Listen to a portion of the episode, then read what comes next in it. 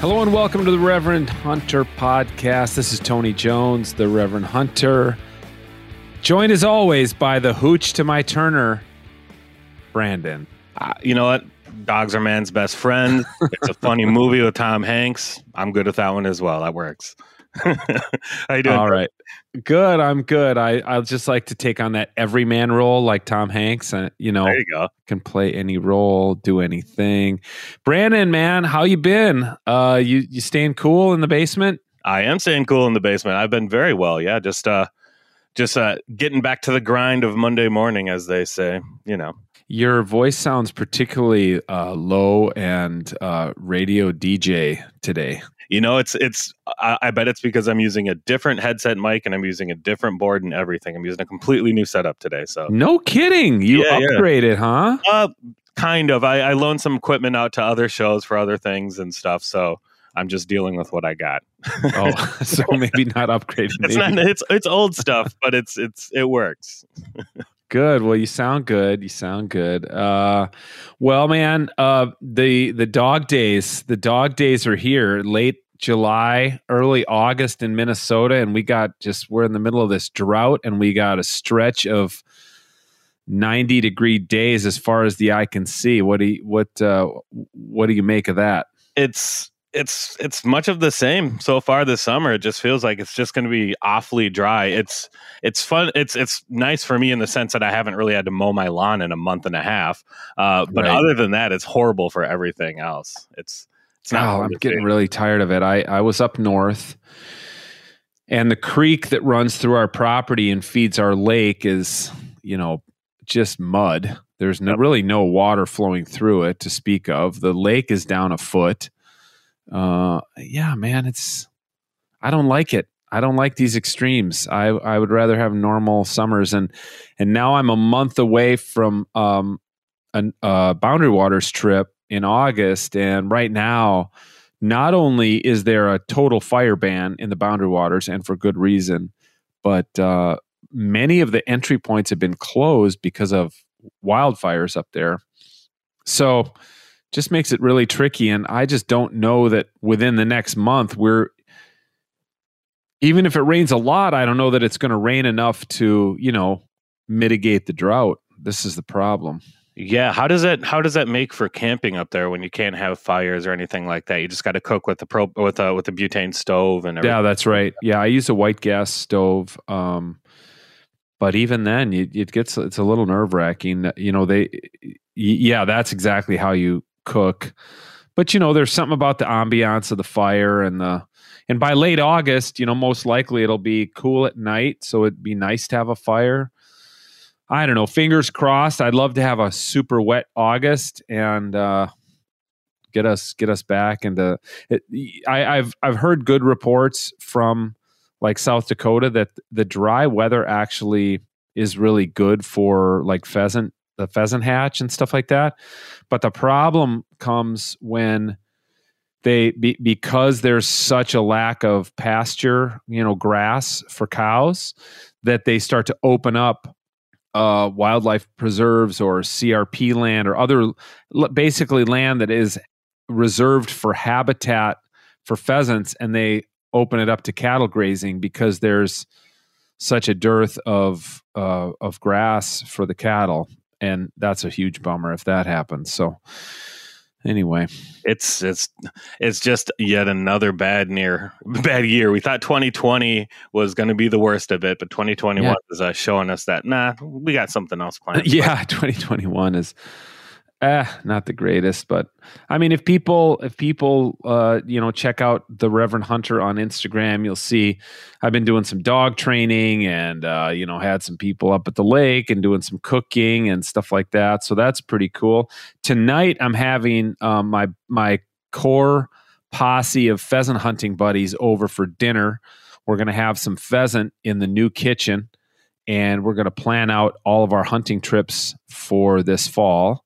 So that's always a super exciting time and starting to look toward, you know, the hunting season. That's really cool. How is that new kitchen, by the way? Are you having fun oh, cooking in it?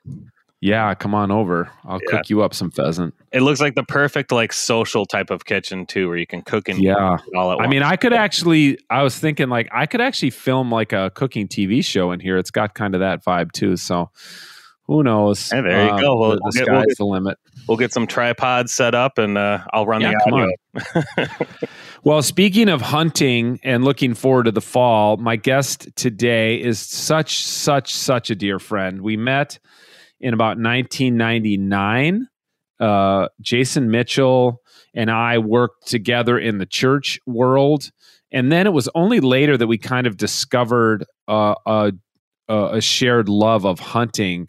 He's particularly a duck, uh, hunt, a, duck, a waterfowl hunter, but particularly a duck hunter. And as you'll hear in the interview, I mean, one of the things that's so intriguing about, about my buddy Mitch is that his father owns uh, one of the last and most storied handmade duck call companies in the world. Uh, and, you know, Jason's made just, you know, myriad duck calls himself. Uh, in fact, gave me one. And um, you'll get to hear a little tutorial by him on how to blow a duck call. But also, friends, stay tuned till the very end of the episode. Having heard Jason blow his duck call, you can listen to me blow my Iverson duck call at the end of the episode. And, you know, let us know, uh, send me some social media and tell me how you think my duck call stands up to Mitch's. As always, friends, uh, we would love it if you would subscribe, rate, review, and share the Reverend Hunter podcast with everyone you know who you think might be interested in deeper conversations about finding meaning in the outdoors. We love your support. We appreciate it. And now here's my conversation with my friend, uh, my, my duck hunting buddy, and the heir apparent to the Iverson Duck Call empire, Jason Mitchell. Jason Mitchell, man, thanks for coming on this show. Do you know, why do you think I had you on here? I don't know. Because uh, there's a very a famous hunting, reasons. There's a very famous hunting celebrity named Jason Mitchell. Oh, oh, I see. So you're trying you're, you're trying to get clickbait with my name. Jason Mitchell Outdoors, isn't that that guy's? Yes. Isn't there some famous hunting guy like that? It, it's funny a- because. When when when you and I were trying to scheme up a big uh, duck hunting odyssey, you know, fifteen hundred mile trip, I posted something about it on Instagram or something, and somebody D M me like, "You're going hunting? You're like, you're, you're going on a no, three week duck hunting trip with Jason cool. Mitchell?" It's like well, the other thing that Jason happens Mitchell. to me on social media for whatever reason is become a popular name. So the guy, the actor that played Eazy-E in Straight Outta Compton was a guy named Jason Mitchell. And so before that movie came out, he hit me up on Instagram or on Twitter and tried wanted to buy my handle because I actually have at Jason Mitchell. And um, anyways, he kept offering like additional amounts of money, which started at twenty and might have got to thirty-five. And I was like, sorry, dude, come on. Wait, like thirty-five dollars? Yes. It wasn't even legitimate. And even and even in Instagram, like last in the last month, I received um, a D M from some kid in high school who wants to go very far playing football and would like my Jason Mitchell handle. So, oh my gosh, so funny. Hang on to those; they might be worth a lot of money. I was, yeah, that's my that's my the closest I am to famous, except for knowing you, of course. But hey, man. Um, We have been on a couple hunts together and neither of them was very successful. Yeah. The first one, you and I went, uh, we hunted ducks in some flooded timber in East Texas. Yes, that was Lake and, Fork. Okay, and I don't think you even brought a gun. Well, because I only think one of us had a license, that is me. Because you were situation? down here, you were down at some youth speaking event yeah. in downtown yeah. Dallas, and I can remember pulling in with my Bronco and duck boat into that little, and the guys from the hotel at three thirty in the morning going, "What in the hell is going on?" And then you rolled down and jumped in, and we left. And uh, I remember you calling extraordinarily well. I shot not not well at all. I don't know that. Did, did I even hit a single duck? Yeah, we ended up getting a few birds, including a, we? we were so proud because we shot a few canvasbacks that day, and I found out like forty-eight hours later that canvasback season didn't start for another week. So oh my God. I hope the game warden, what's the, you know, statute of limitations on that? I'm I mean, sure this was that. a long time ago. And then, but my, the, the, the, the aspect I remember most is we stopped in some little town in East Texas. Emory, Texas. Emory. Okay. And I was wearing Crocs camo. Yes, I was wearing my duck camo, and I'd taken off the, whatever boots you loaned me. And I was wearing Crocs, and you just kind of rolled your eyes like, this is not going to go well. And we we walked into this diner, and it was like all cowboys, and you and me in camo, and me in Crocs. And I don't well, think it was, I it think was I like had a, the, I think I had the only pair of Crocs in that zip code. At, on it that was day. The one time where I felt I could identify with the guys from Easy Rider. You remember that movie? yeah, yeah. Uh, and then the other time you flew all the way to Minnesota for a duck opener. And I, I have quit hunting ducks on our lake because I've had too many duck openers, just like the one uh, you when you visited. We did not shoot a single duck. Yeah. However, I will never forget the stealth operation we pulled on that Canada goose.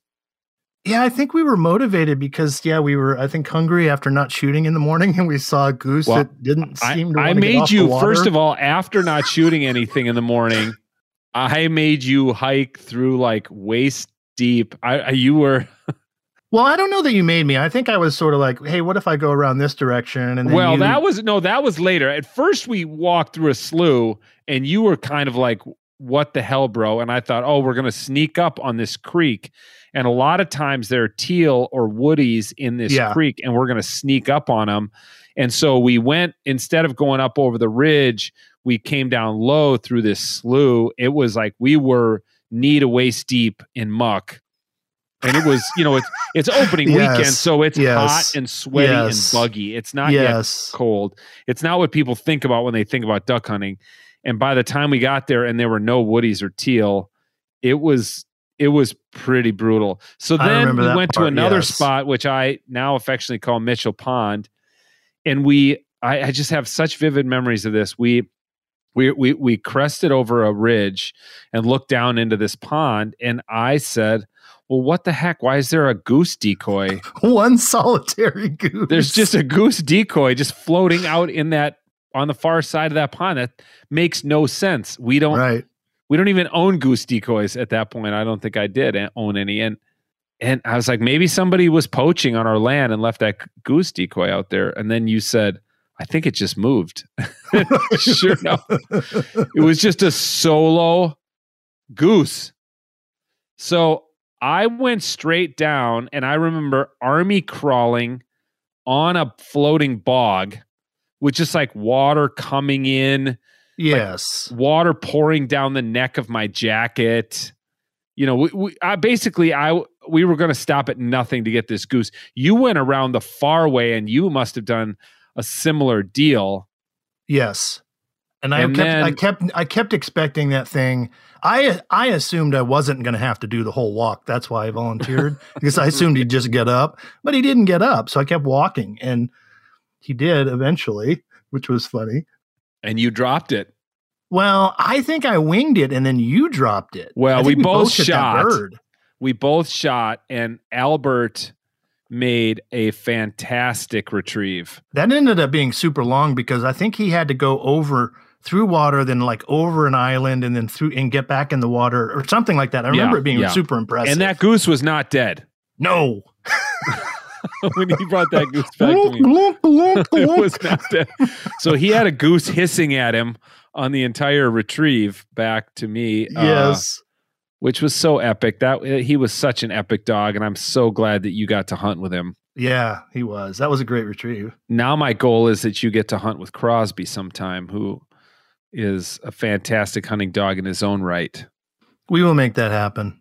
I just got some great news today. Uh, I I got a lot. The South Dakota waterfowl licenses for non-residents go by lottery, and I got, I won one. In yeah, the I saw you post that. So literally, to hunt ducks in South Dakota, if you're not a resident, you have to, you have to basically go through a lottery process. I didn't know yeah, that. Yeah, and what I've been told by people is that because so many non-residents come and shoot pheasants, sure, that they, it's the way that the South Dakota Fish and Game and and the South Dakota State Legislature kind of threw a bone to resident hunters, like, hey, yeah, we're constantly recruiting non-residents to come shoot our pheasants, but you guys get the ducks. That that yeah. was that's kind of uh, that's sort of how they negotiated peace. Yeah, so it, in that way they can just limit the number of duck hunters. But um, I mean, I. The, actually, the, the license I applied for is not that hard to get because it's a three-day license and I can only hunt on private land in one okay. little part of the state. So if you narrow it down and know what you're doing, you've got a pretty good chance of winning. Um, and, and on the other hand, an, an earlier guest of mine had said, oh, man, come, come elk, uh, I mean, antelope hunt with me in, in Wyoming. Like, everybody gets a doe license in in Wyoming for antelope. In fact, you can get two a year, and I've never been turned down. So he told me where to like apply and this and that. So I did all that, and I did not get a license, and neither did he. So the first time in history. yeah. And he was, he, he's wow. heard that, I don't know, they had a bad winter or the antelope sure. numbers are down, or blame Steven Rinella because so many guys big game hunt now.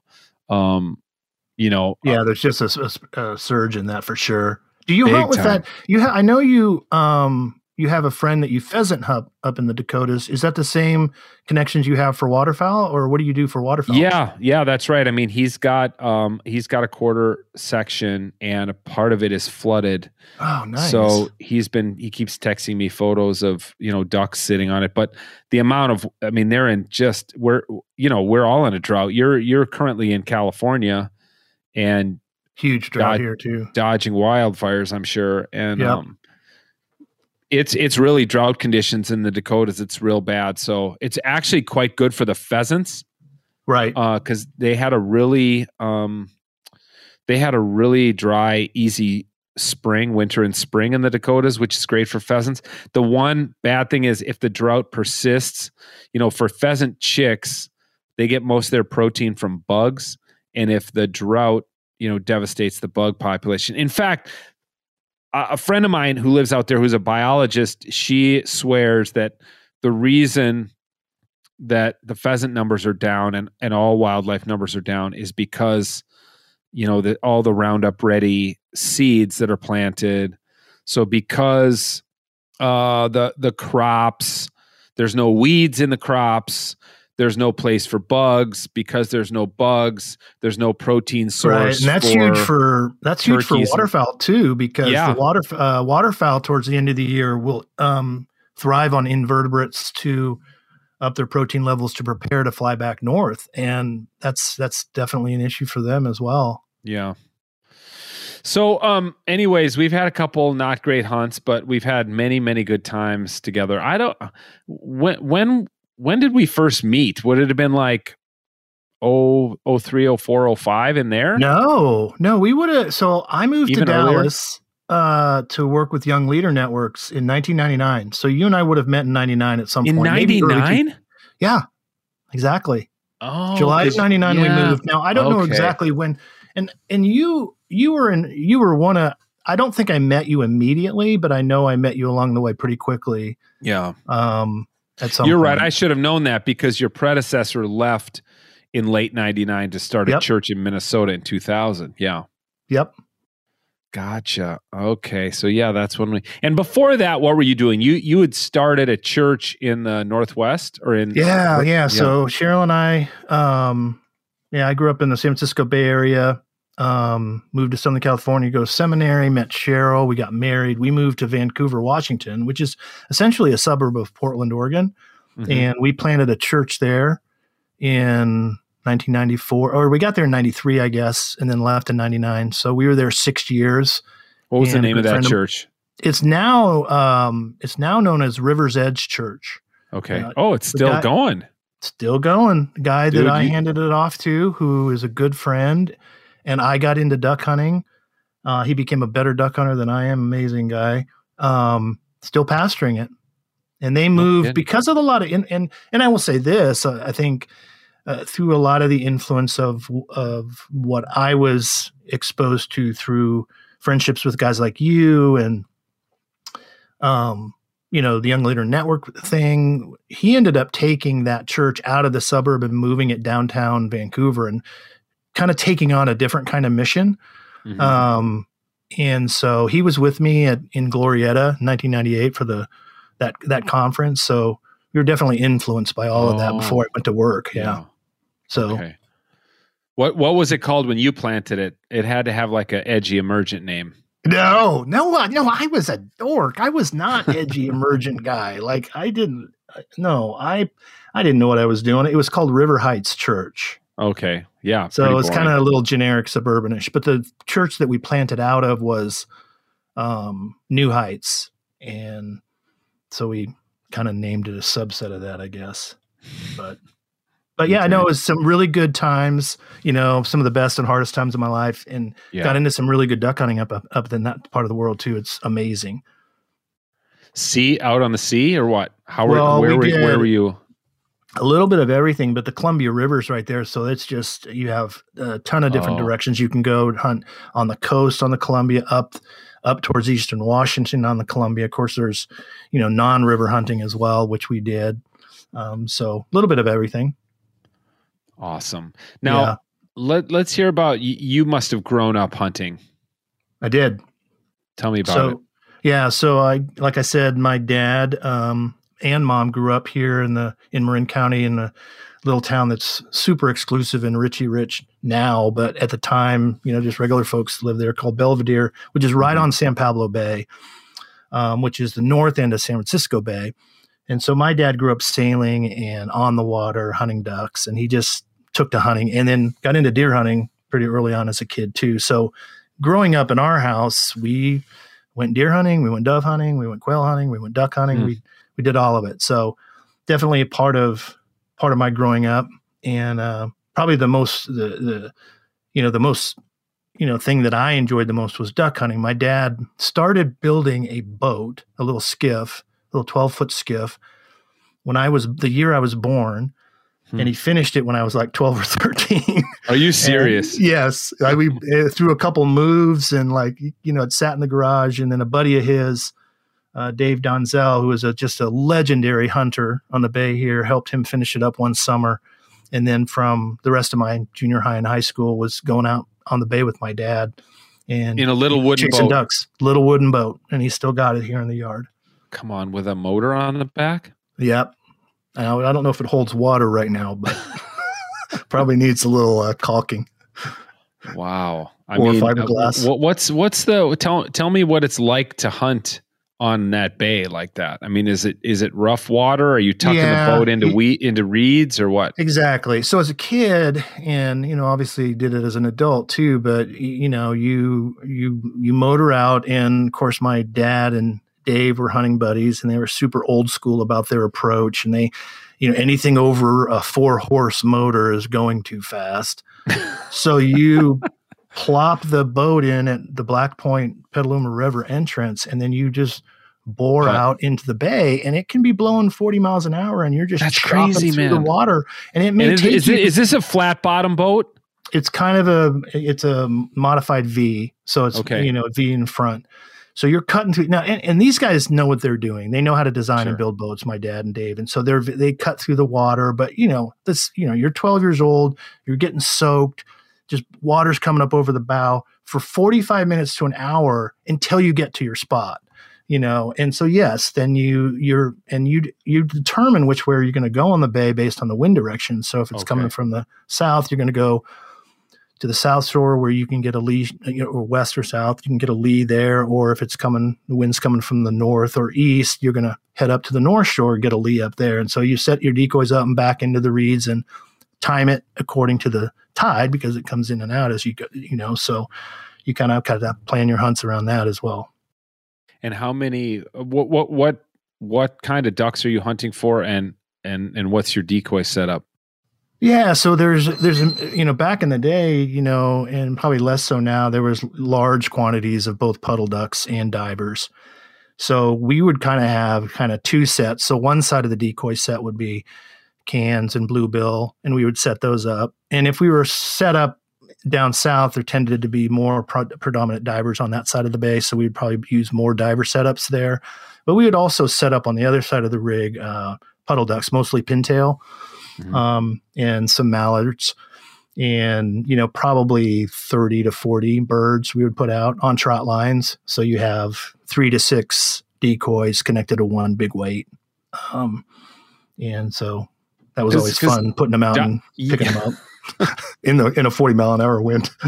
Yeah. Because I'm guessing that you can't, you're, you're not in waders in the water. You're doing all this from the boat, putting doing out the decoys all. And pulling them yep. back in. Yep. And it's, oh you know, it's, it's a little stressful, and, you know, you know, my, my dad's, you know, from the generation he's from. And so there was always a lot of barking and trying to put it all together and, you know, and making it happen. And then you finally get set up and you're like, the ducks start flying and you forget about all the, the wet yeah. and the cold and the decoy setup until you have to pick them up again at the end of the day.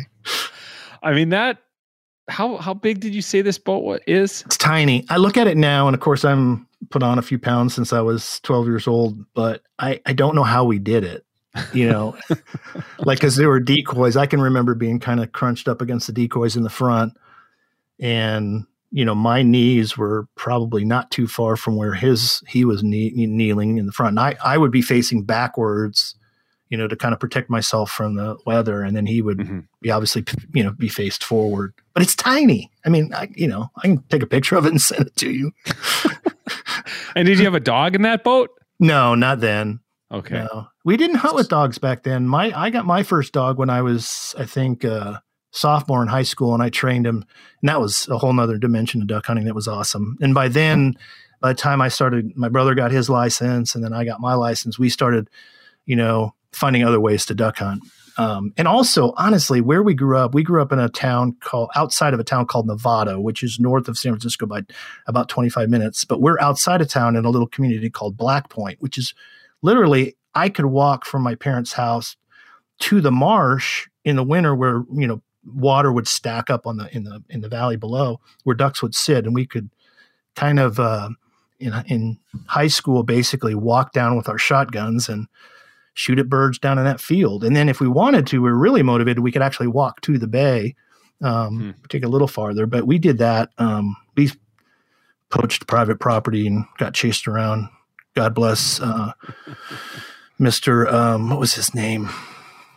Hoover, Mister Hoover's ponds. They still exist. He donated the property to the Fish and Game. So those, those ponds still exist. You can't shoot there anymore. You'd be arrested. But back in the day, we just had all kinds of fun shooting those ponds. Now, how would you retrieve those ducks with no dog? Okay, so I had a paper route. Remember when paper routes existed? Oh, I, yeah. I used to sub for, for a neighbor kid whenever he went out of town. So I would break down my Model ninety-seven twelve-gauge shotgun and place one half of the shotgun in my paper bag on the left and the other half in the paper bag on the right, stack the papers on top, deliver the papers. At the end of my route, I would shove my bike into these blackberry bushes where I would deliver my last paper. I would basically sneak onto this guy's property where a bunch of cans and bluebills would set up on this pond. I'd sneak out to this point. And because my dad told a crazy story about swimming out after his ducks, of course, as a kid, you wanted to do that too. So we would, we, we figured out a way where you could sneak out to this point, and the, and the cans would kind of swim back behind you. Okay. And then when you fired a shot on the water, they would get up and then fly towards land and go, oh crap, the bay's the other direction, and then come back over you. So you had a sh- you had a shot on the water, and then you had then you would reload, and then you'd kind of blast them as they would head back. You know, some of them were coming back over you at twenty, thirty yards. So it was awesome. So you could, you know, knock down a couple cans and a bluey and put them in your pickup bags and go home. So. Does that happen anymore? No, man. I mean, it might happen. It might happen in Saskatchewan or something, rural Saskatchewan, or it doesn't happen anywhere I hunt. Yeah. I yeah, mean, those are a lot of fun days. People have cameras out everywhere now, you know, like you can't, you can't go on to private land or something like that. You they track you down. Did you did you eat those ducks? Was oh, duck yeah. up? Yeah, you you you shot oh, a lot yeah. of ducks with your dad. So w- was it the old school, like your dad would bring them home and mom would clean them and cook them up, or what? no, no. Um, we um we cleaned our own birds. So okay. yeah, if if I went, um, we would all you know sit down in our yard and pick and clean and wash off the birds and then cook them the next chance we got. And sometimes if we had a lot of birds, we'd freeze a few or whatever, but mm-hmm. we, we generally ate what we shot. Now, w- tell me about your journey into duck calls, which obviously includes your dad uh, uh, journeying into duck calls. So, yeah. So Iverson Duck Calls, there's a gentleman by the name of Eddie Iverson. It's kind of a cool story if you give me just a moment. Yeah, let's hear um, it. So he was actually born Reynolds, North Carolina, but actually was raised in Badger, Minnesota. I mean, I think that's up near the border, if I'm not mm-hmm. mistaken. It's way up yep. north, but in your territory. Yep. Um, went to the Naval Academy. And then he was in nineteen... So he grew up duck hunting, big passionate about it, and messed around with duck calls when he was a kid and stuff. And then ended up at the Naval Academy and served a couple tours in the war. And then ends up in a brownstone in Greenwich Village in nineteen forty-five, recuperating from minor surgery. And I guess the hospital had like um, a wood shop in the basement. And so he started turning duck calls. And from when there. When you say turning duck calls, okay, we're going to get back to that, right? Because that, that seems like kind of a technical term.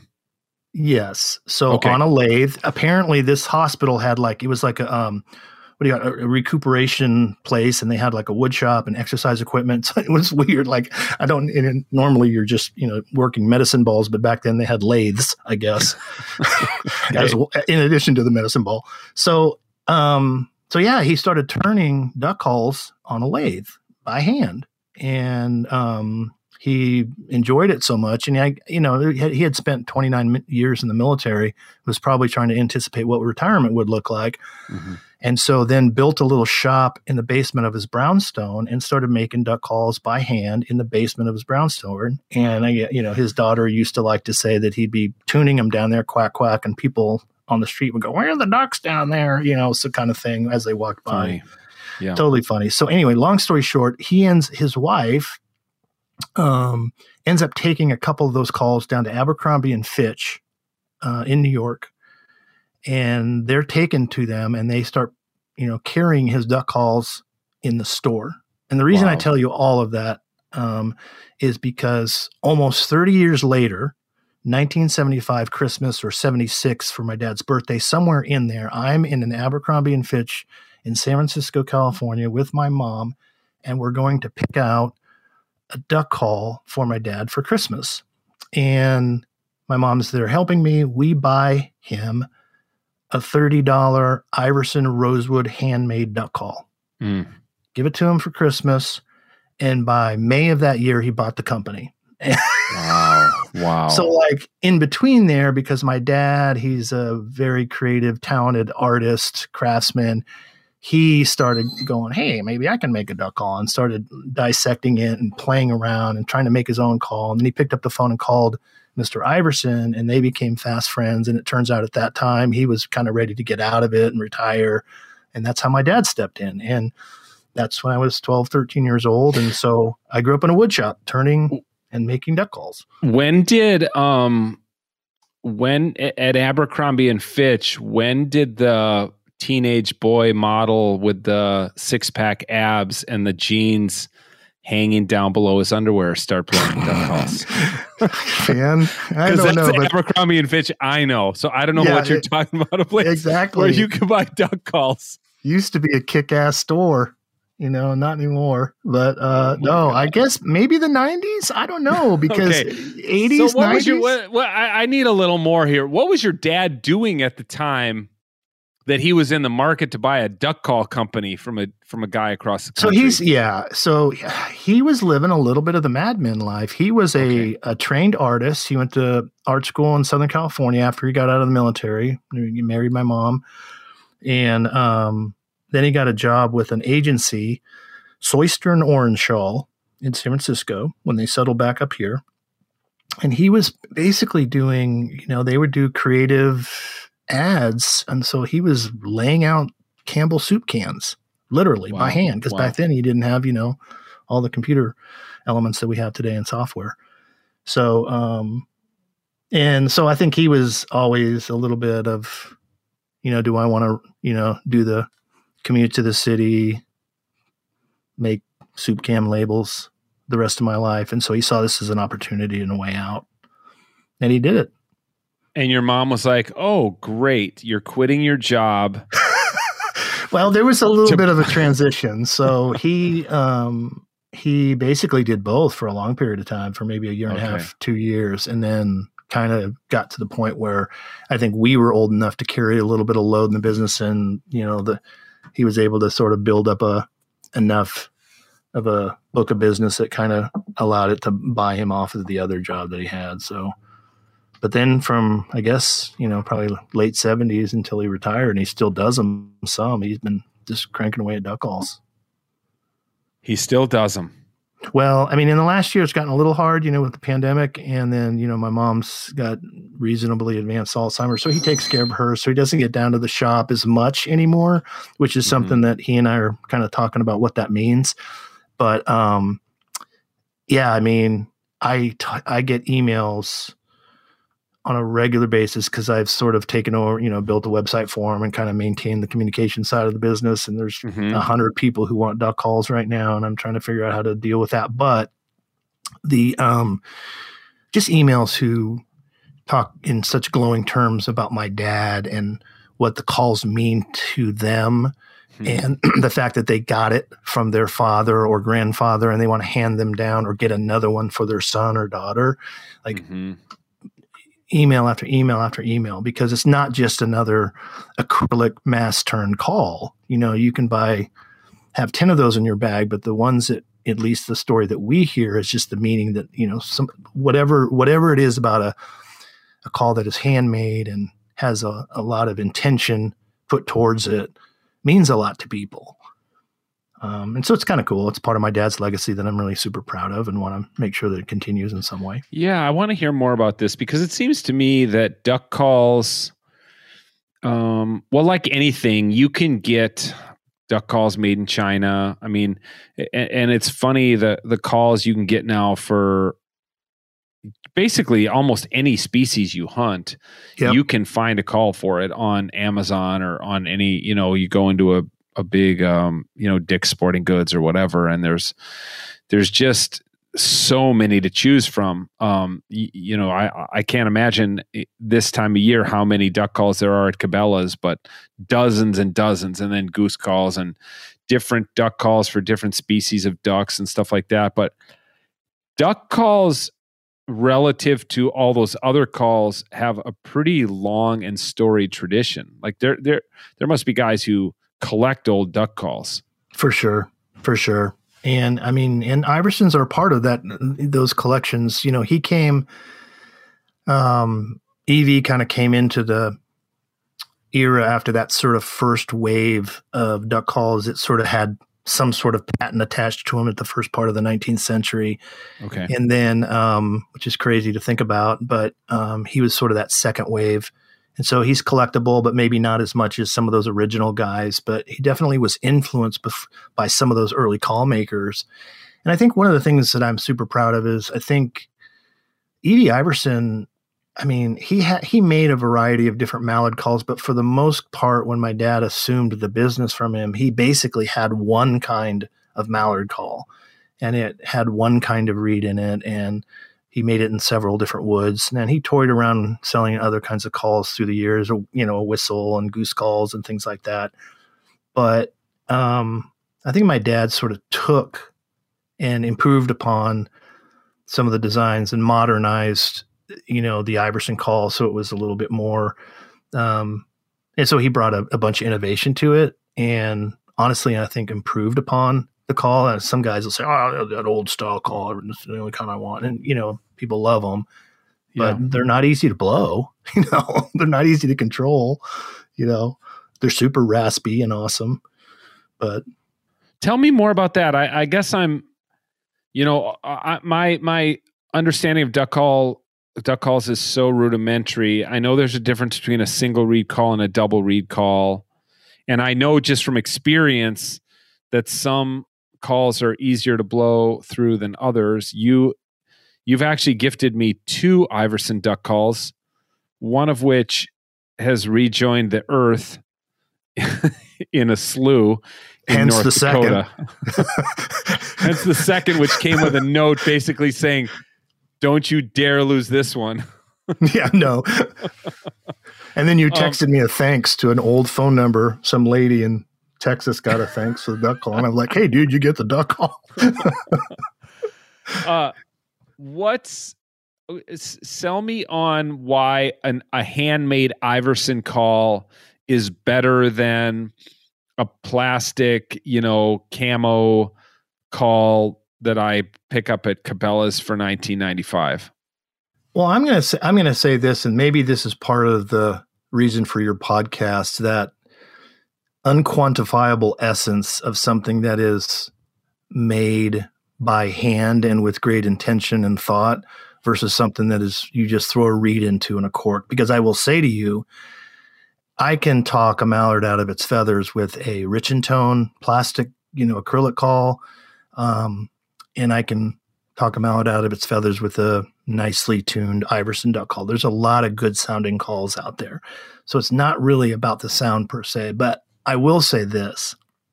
There is a tonal quality about the reed hitting wood that is unique and less shrill than a reed hitting acrylic, and you can hear it. But guys became enamored in the late eighties and early nineties about calls ringing and being really loud, and it was really mm. influenced by a lot of people getting into competitive calling.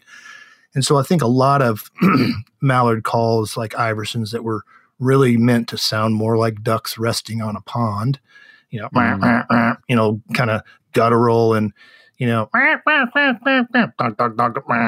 know, you know that those kinds of sounds. Now, you know, guys want to go twenty-five note hail calls and all that kind of nonsense. Right.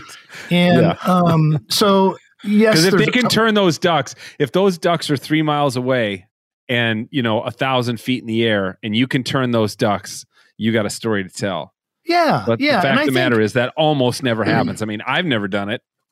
I will say this, there's, there's some logic to, you know, and I think that's, those are some of the things that my dad tried to change about the Iverson, some of the modifications to the new style call, and certainly the champion call that he made that actually ended up winning the World Duck Calling Contest in nineteen eighty-seven. It's actually, to my knowledge, the last wood duck call to win the World Duck Calling Championship in Stuttgart, Arkansas. Really? Yes. But David Jane was the guy blowing it. I was back there competing, and along with a couple other guys as well, using Iversons. We had, I think, four or five guys using Iversons in nineteen eighty-seven that year.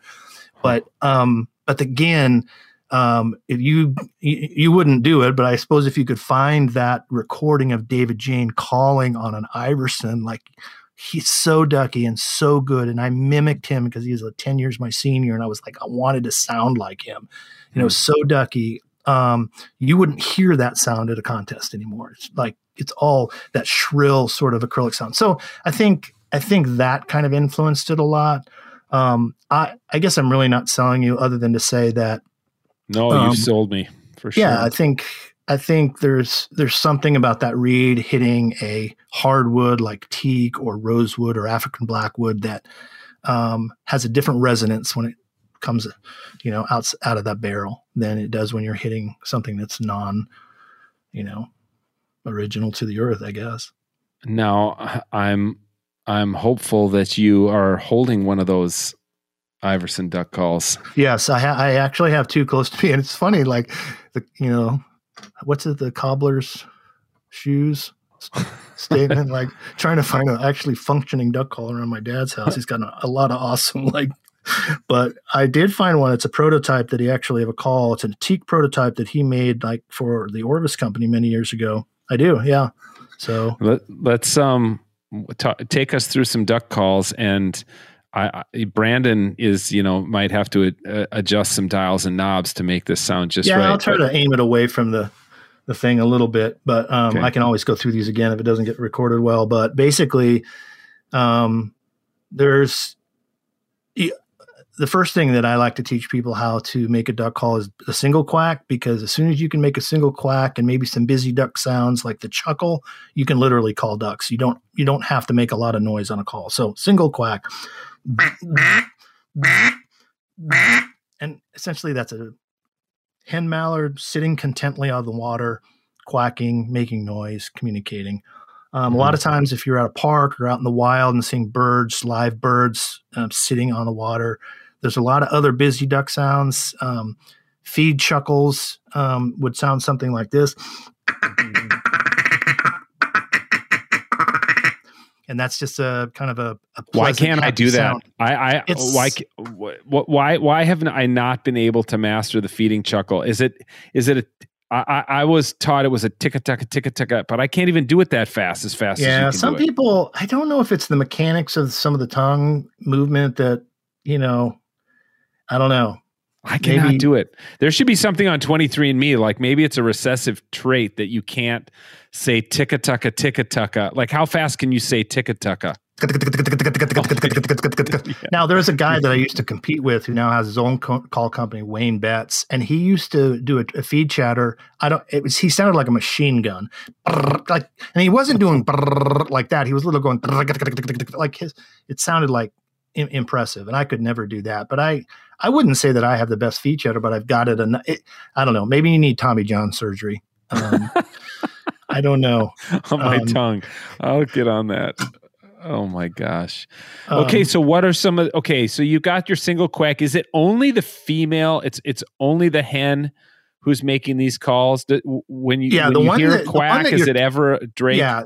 So the, the, the, the Drake mallard does have a quack, but it's very different than a, a hen mallard. It's almost like a, it's like a, it's really guttural in a different way, and you'll hear them. A lot of times if you see a single mallard and you give that guy a little quack or a little little hail call, um, and he'll come over, uh, a lot of times I'll hear him and you do the single quack at him when he's getting close, he'll quack back at you, but it's very different. So what we're mimicking most of the time when we're calling ducks is the hen mallard. She's doing all okay. the talking for the most part. Yeah, and and, and the I, you you you want to shoot the Drake. You want to shoot the male. I mean, that's right. the uh, more of the trophy than the and and they're bigger and stuff like that. I mean, I know guys who will not even shoot hens.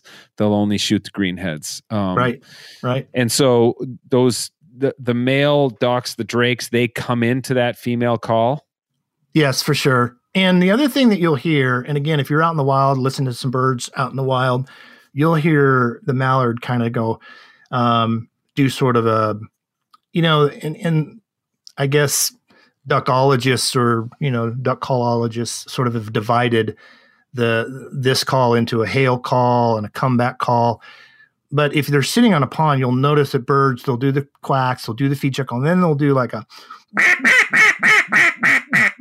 five to seven yeah. note sort of, but that's sort of like, hey, I'm down here. So the hail call, if you will, which has become the twenty-five note screaming top of yes. the you know, ringing thing. But really, if you listen to them, they're doing seven notes most of the time. Um, and then, like, if the birds are flying around, they do get more excited. So if the call, if the birds call from the air, you know, and so what, from a duck hunting perspective, what you're doing is initially doing hail call, hey, we're over here. And as they come closer, you're moving into quieter quacks and chuckles. And then as they go around, because a lot of times birds won't come into shooting range the first time around, they, you've got to spin them around two or three times. As they kind of spin out away from you, you want to get, you get more excited, essentially. So the comeback call is just basically a hail call, just a little bit more excited. Um, so hail call or a comeback call may sound.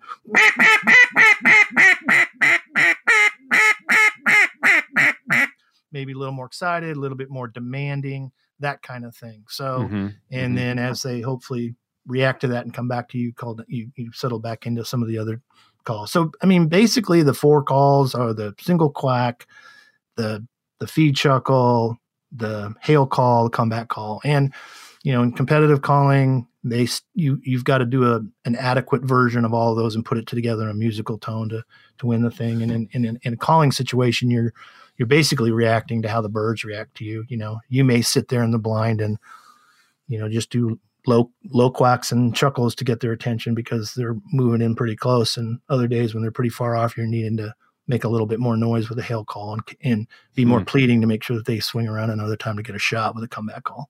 So, mm-hmm, mm-hmm. But how far did you go in the, in the competitive calling world? So yeah, yeah, I, I was able to compete in the World Duck Calling Championships twice, once in nineteen eighty-seven, um, the year David Jane won. And then I went back a couple years later, I want to say ninety, ninety-one, eighty-nine, somewhere in there. So I competed mm-hmm. two different times. I don't believe I got out of the first. I think I might have got out of the first round once. Um, and it's interesting because to you have to qualify to blow in the in the World Duck Calling contest. So you have to you have to either win a state or regional contest. Um, okay. So in my case, I won regional contest to be qualified to blow in Stuttgart. And when you by the time you get to Stuttgart, it's just like it's like the Olympics. You know, you're yeah. The, the best duck callers, and differentiating the sounds is pretty challenging. But no, I, can't, I can't imagine judging that at yeah. that point. And some of it's personal preference. And I think one of the reasons, to be honest with you, that David Jane won that year um, was, and, and potentially caused controversy by winning. I don't know this for sure, but we always like to talk about it since no other wood call has won since. Okay. But is I think his his duckiness was so compelling, I think that it stood out. And so he got high marks. He kept getting high marks. And so um, it's kind of cool. That's very cool. The You've made a lot of duck calls in your life. I would guess that making a duck call is a, a, a somewhat contemplative affair, making a handmade duck call. Yeah, for sure. I think, you know, some of it's, you know, when you're on the drill press, putting holes in blocks of wood, it can be, you know, mundane like anything else. Um, but I don't think I ever, the, the turning of the wood process is probably the funnest part because you're taking a, a block of wood that you're not sure what it's going to totally look like until you round it out and you sand it and put your shellac on it. And, and you still don't know what it's going to look like until you stop the lathe. And mm-hmm. you can kind of get an idea, but when you stop the lathe, all of a sudden all the grain pops out, maybe some colors that you didn't anticipate. And you pull it off there and you're like, oh, that's awesome. And you set it aside and you do that again. So that process of like taking a piece of wood that sometimes you can tell, or you're not sure, oh, this one's going to be pretty cool because of the grain or, you know, the feel of it. Um, and then sometimes just being pleasantly surprised about how beautiful it is when it comes off the lathe. That process is awesome. Um, I think of late because, you know, I don't have the shop with me.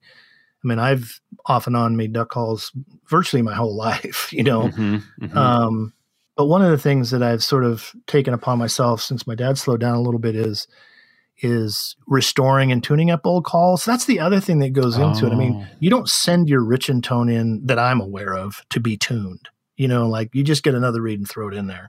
Yeah. It, with the wood, you know, there's some things that can happen. So Um, that might just need some modification. So it's kind of fun receiving a call back, talking to the guy, hearing the story attached to it, and then getting it back up to speed for that individual, whether that involves lathe work or just putting a new reed in, cleaning it up and oiling it, um, which honestly is not rocket science. It's not that hard to do, but um, it's just enjoyable to to restore, take something that's kind of doesn't sound great and needs a little help, and restoring it and getting it to the point where, you know, it's going to be, have another thirty years of life if that person chooses to, to blow on it that long. So, so somebody will send, send you and your dad their duck call and say, you know, a, a twenty year old duck call made by yep. Iverson, and yep. say, hey, it just doesn't sound right. Or the reed is stuck, or can you, can you, and, and then you pull it out of the box, you look at it, you blow it, you, you decide what it needs. Exactly. I mean, I, and most of the time, like, it depends. Like some guys do, you know, do this pretty regularly. Every couple of years, they may send it in. Some people just buy reeds and do it themselves. Some guys don't do it for twenty or thirty years. And so by the time you get it, there's just junk in there. The reed's bent, or he left it in a hot car and the reed kind of lost its curve. Um, the cork is loose, you know, there's just the, the, the reed platform is dirty. And so it's just a matter of like, okay, clean this up, put a good oil on it, get another cork, get another reed, pop it in there, and it's mm. pretty much back to where it needs. So sometimes it might need a light, you know, file on the reed platform to get some of that crap off. But just think about it. I mean, you're taking that in and out of call bags, dirty blinds. Oh, yeah. You're eating a sandwich, then blowing your duck call. You know what I mean? The crap that goes through there, you know, and yeah, you know, so it's just, there's just stuff that builds up. And, um, but that's, I think that's super satisfying, because usually people, uh, are just super happy to get it back sounding the way that they want it or need it to sound. Yeah. So do you think, this is more of a, a, a bigger meta question, but do you think there's room in, in the economy uh, of the future for a handmade duck call company? I mean, can, can somebody make a living doing that and, uh, you know, meeting people's orders and stuff like that? Or have we just, is, is your dad just the last of a, a breed of craftsmen? I, it's a good question. I do know that the glimpses of hope that I have, and for me, I don't know that I need it to be my living. So the pressure's not on me to make that my living. My pressure's on me to keep it going and keep my dad's legacy alive. Um, not only as he's alive, but, you know, later on.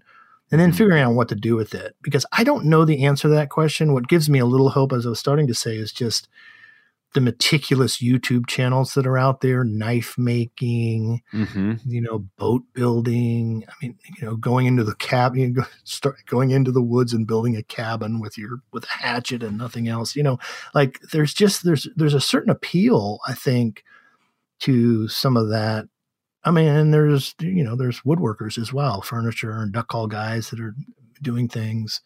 So I think that there is an intrigue. I don't know if that means you have to commodify your YouTube channel more than just selling duck calls, but yeah, I don't know. What do you think about that? Because I, I, I think that there, I do think that there is regularly, like, like the independent indie music genre, there's always people who don't want to be a part of something that, that Taylor Swift, something huge and successful. They want to be a part of something that is maybe a little bit more niched and nuanced. And, you know, whether that's a, a leather bag or a, you know, I, I don't know. Part of me feels like there's always a crowd that's going to care about something, but maybe it's just not going to be enough. I, I don't know. What do you think? Yeah, I, I do agree with you. I do think that there is a bit of a renaissance in that, in people wanting stuff that's well well constructed and they know who made it, um and it's going to last a long time and it's going to be taken care of. uh i i'm i'm happy to see companies like Old Navy and Forever twenty-one and honestly Abercrombie and Fitch struggling, because those have become these, you know, disposable clothing stores. um and i do so I, yeah i do think I know that for myself and, and for people I know, a lot of us are sp- spending more money to buy stuff like Iverson Duck Calls and say, I don't need, you know, you see the guys with the lanyards, right? With twenty yeah. duck calls on Instagram. Yeah. twenty duck calls and forty-five bands on, on there, uh, and showing off about how many duck calls they have, which is kind of ridiculous. As though you would need that many, you know, that many duck calls. And I, I do, th- I do think there's going to be always a space, I would hope, for, for, you know, people who want one or two really well-made, handcrafted pieces like that. I, yeah, I'm, I'm hopeful, but it, it does worry me some, you know, that there's like, what's going to happen to those, to those duck calls after your dad's time has passed, yeah. you know? Yeah. And I think, I definitely think I grew, uh, I grew up in a very interesting place. Of course, my dad, in our little neighborhood, we had, um, my dad who made duck calls in a garage on his own property. And then we had a guy named Bill Neal who car- was ten years older than my dad, who carved decoys and kind of carved them after another guy, Fresh Air Dick, who was here at the turn of the century. And and he hunted over nothing but the wood de- decoys that he carved. Now, and so there is a there is a sense in which, you know, these guys that I had access to, I don't live in that world. You know, I, I do hunt with calls that I participated in making in some way or made completely. Mm-hmm. Um, I don't make my own decoys to hunt over. I use plastic decoys. Um, but I do think there's definitely a passing, and maybe, you know, maybe it's not Iverson duck calls per se, but I think people will be making calls by hand at some level. But maybe the rainforests and some of that wood will be gone, and so you can't do it. And maybe we shouldn't do it in the volume that we did at one time either. You know what I mean? Yeah, I mean, uh, yes, true. But I'm guessing your your you know your duck calls were not the reason for deforestation. No, in, no. In South America. I just threw that in there to. And it is, you know, that I like to remind people that uh, timber is a renewable resource, unlike oh, a lot one hundred percent. Of unlike a lot of the other things that we. that we do. Um, well, I want to ask you about one more thing that is kind of maybe ties together our, our, you know, our initial conversation about you planting that church. And when you and I first met, we met in church circles. Um, yeah. And then of course we found out kind of later probably that we had this shared love of hunting. I, unlike you, did not grow up hunting. So I wasn't really much of a hunter at all when you and I first met in ninety-nine, or, you know, when I was thirty years old and just starting a family, whatever. I didn't hunt hardly at all. I maybe had just gone on my first duck hunt right around then, but have become more passionate about it as time has gone on. Yeah. But, the, but you and I also at, at similar times went through some struggles. Yeah. Um, you know, different in nature. Mine were maybe more personal, yours more professional or whatever, and have, thank God, we've both come out of those and are alive. And our, yeah. And our, and our friendship is stronger because of it. Yeah. But I wonder, um, when you look back to those hard times, um, y- What what did hunting or being outdoors mean to you? How did you get through those hard times uh, in those years? Yeah, no, that's a great question. I think, um, you know, those hard times kind of began when I came and picked you up to take you out to Lake Fork to hunt ducks that day. I mean, mm-hmm. that was sort of the beginning of it for me, because I think I had just left the Young Leader Network. And so that sort of entered in, ushered in sort of a difficult phase for me professionally, which, you know, you can't really separate your personal life from that either. It was hard. Yeah.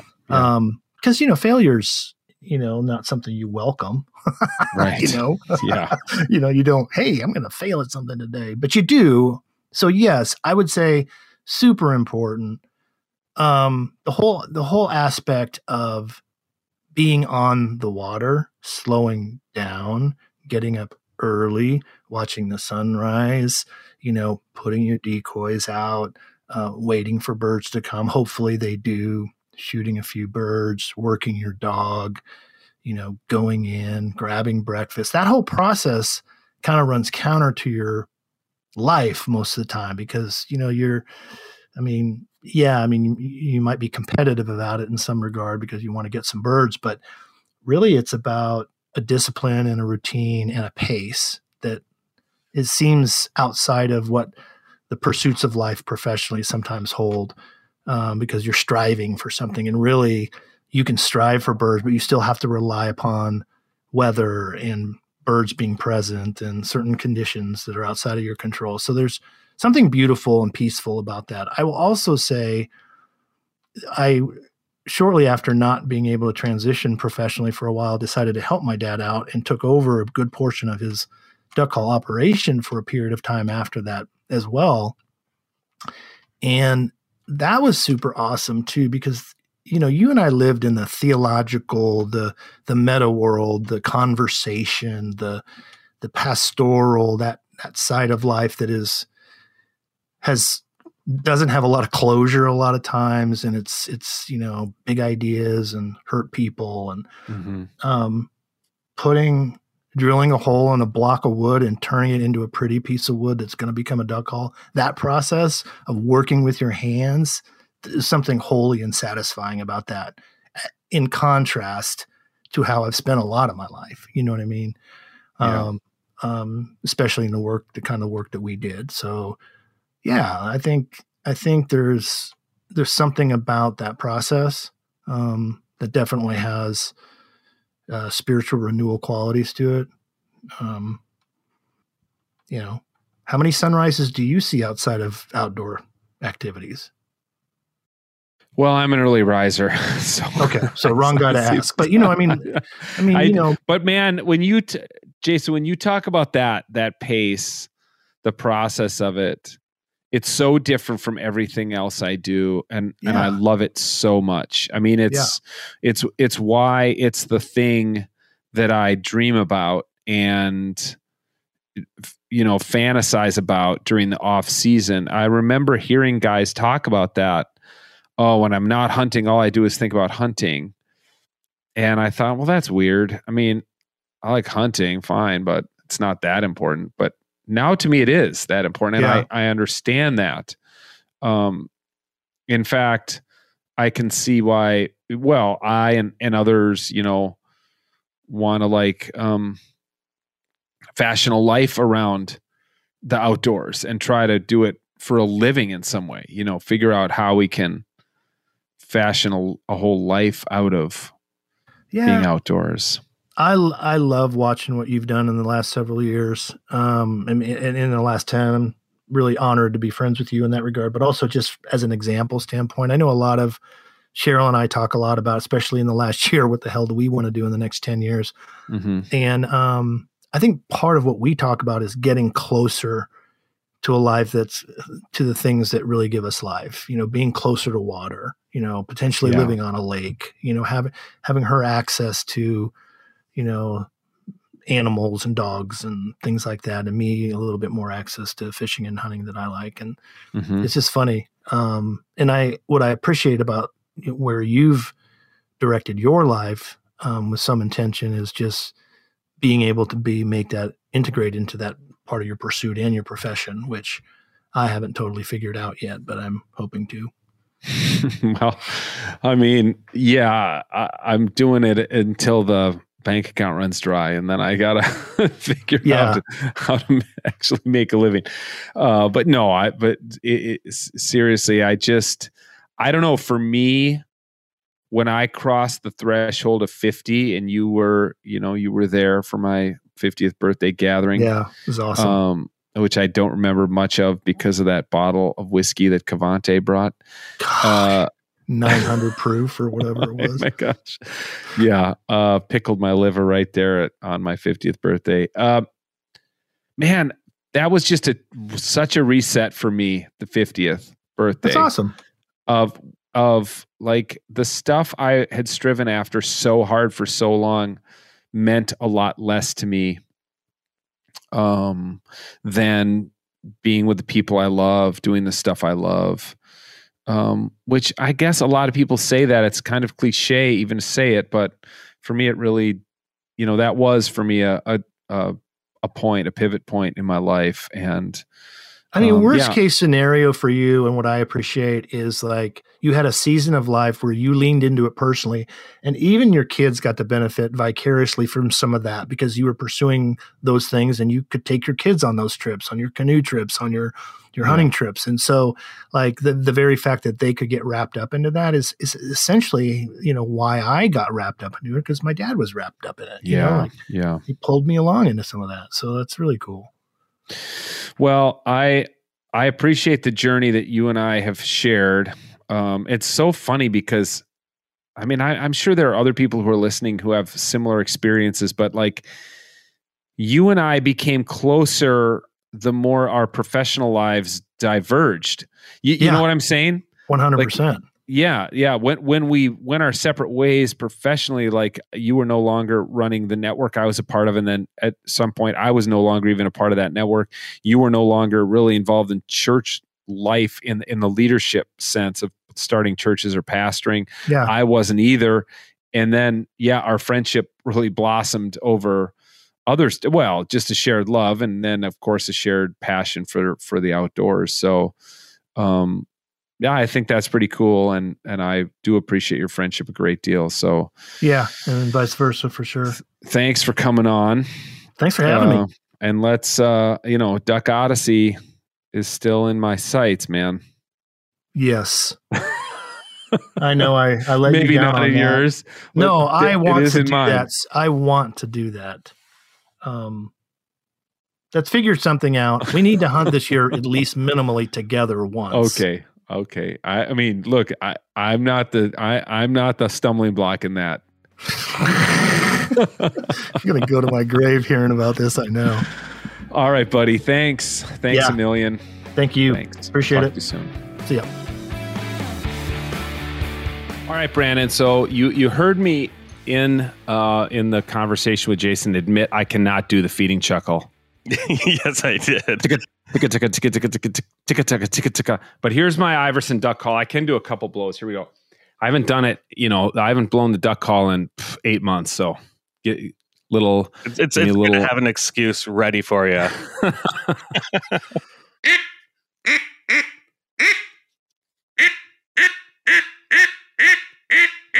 I wish you could see my dog Crosby because he is freaking out right now.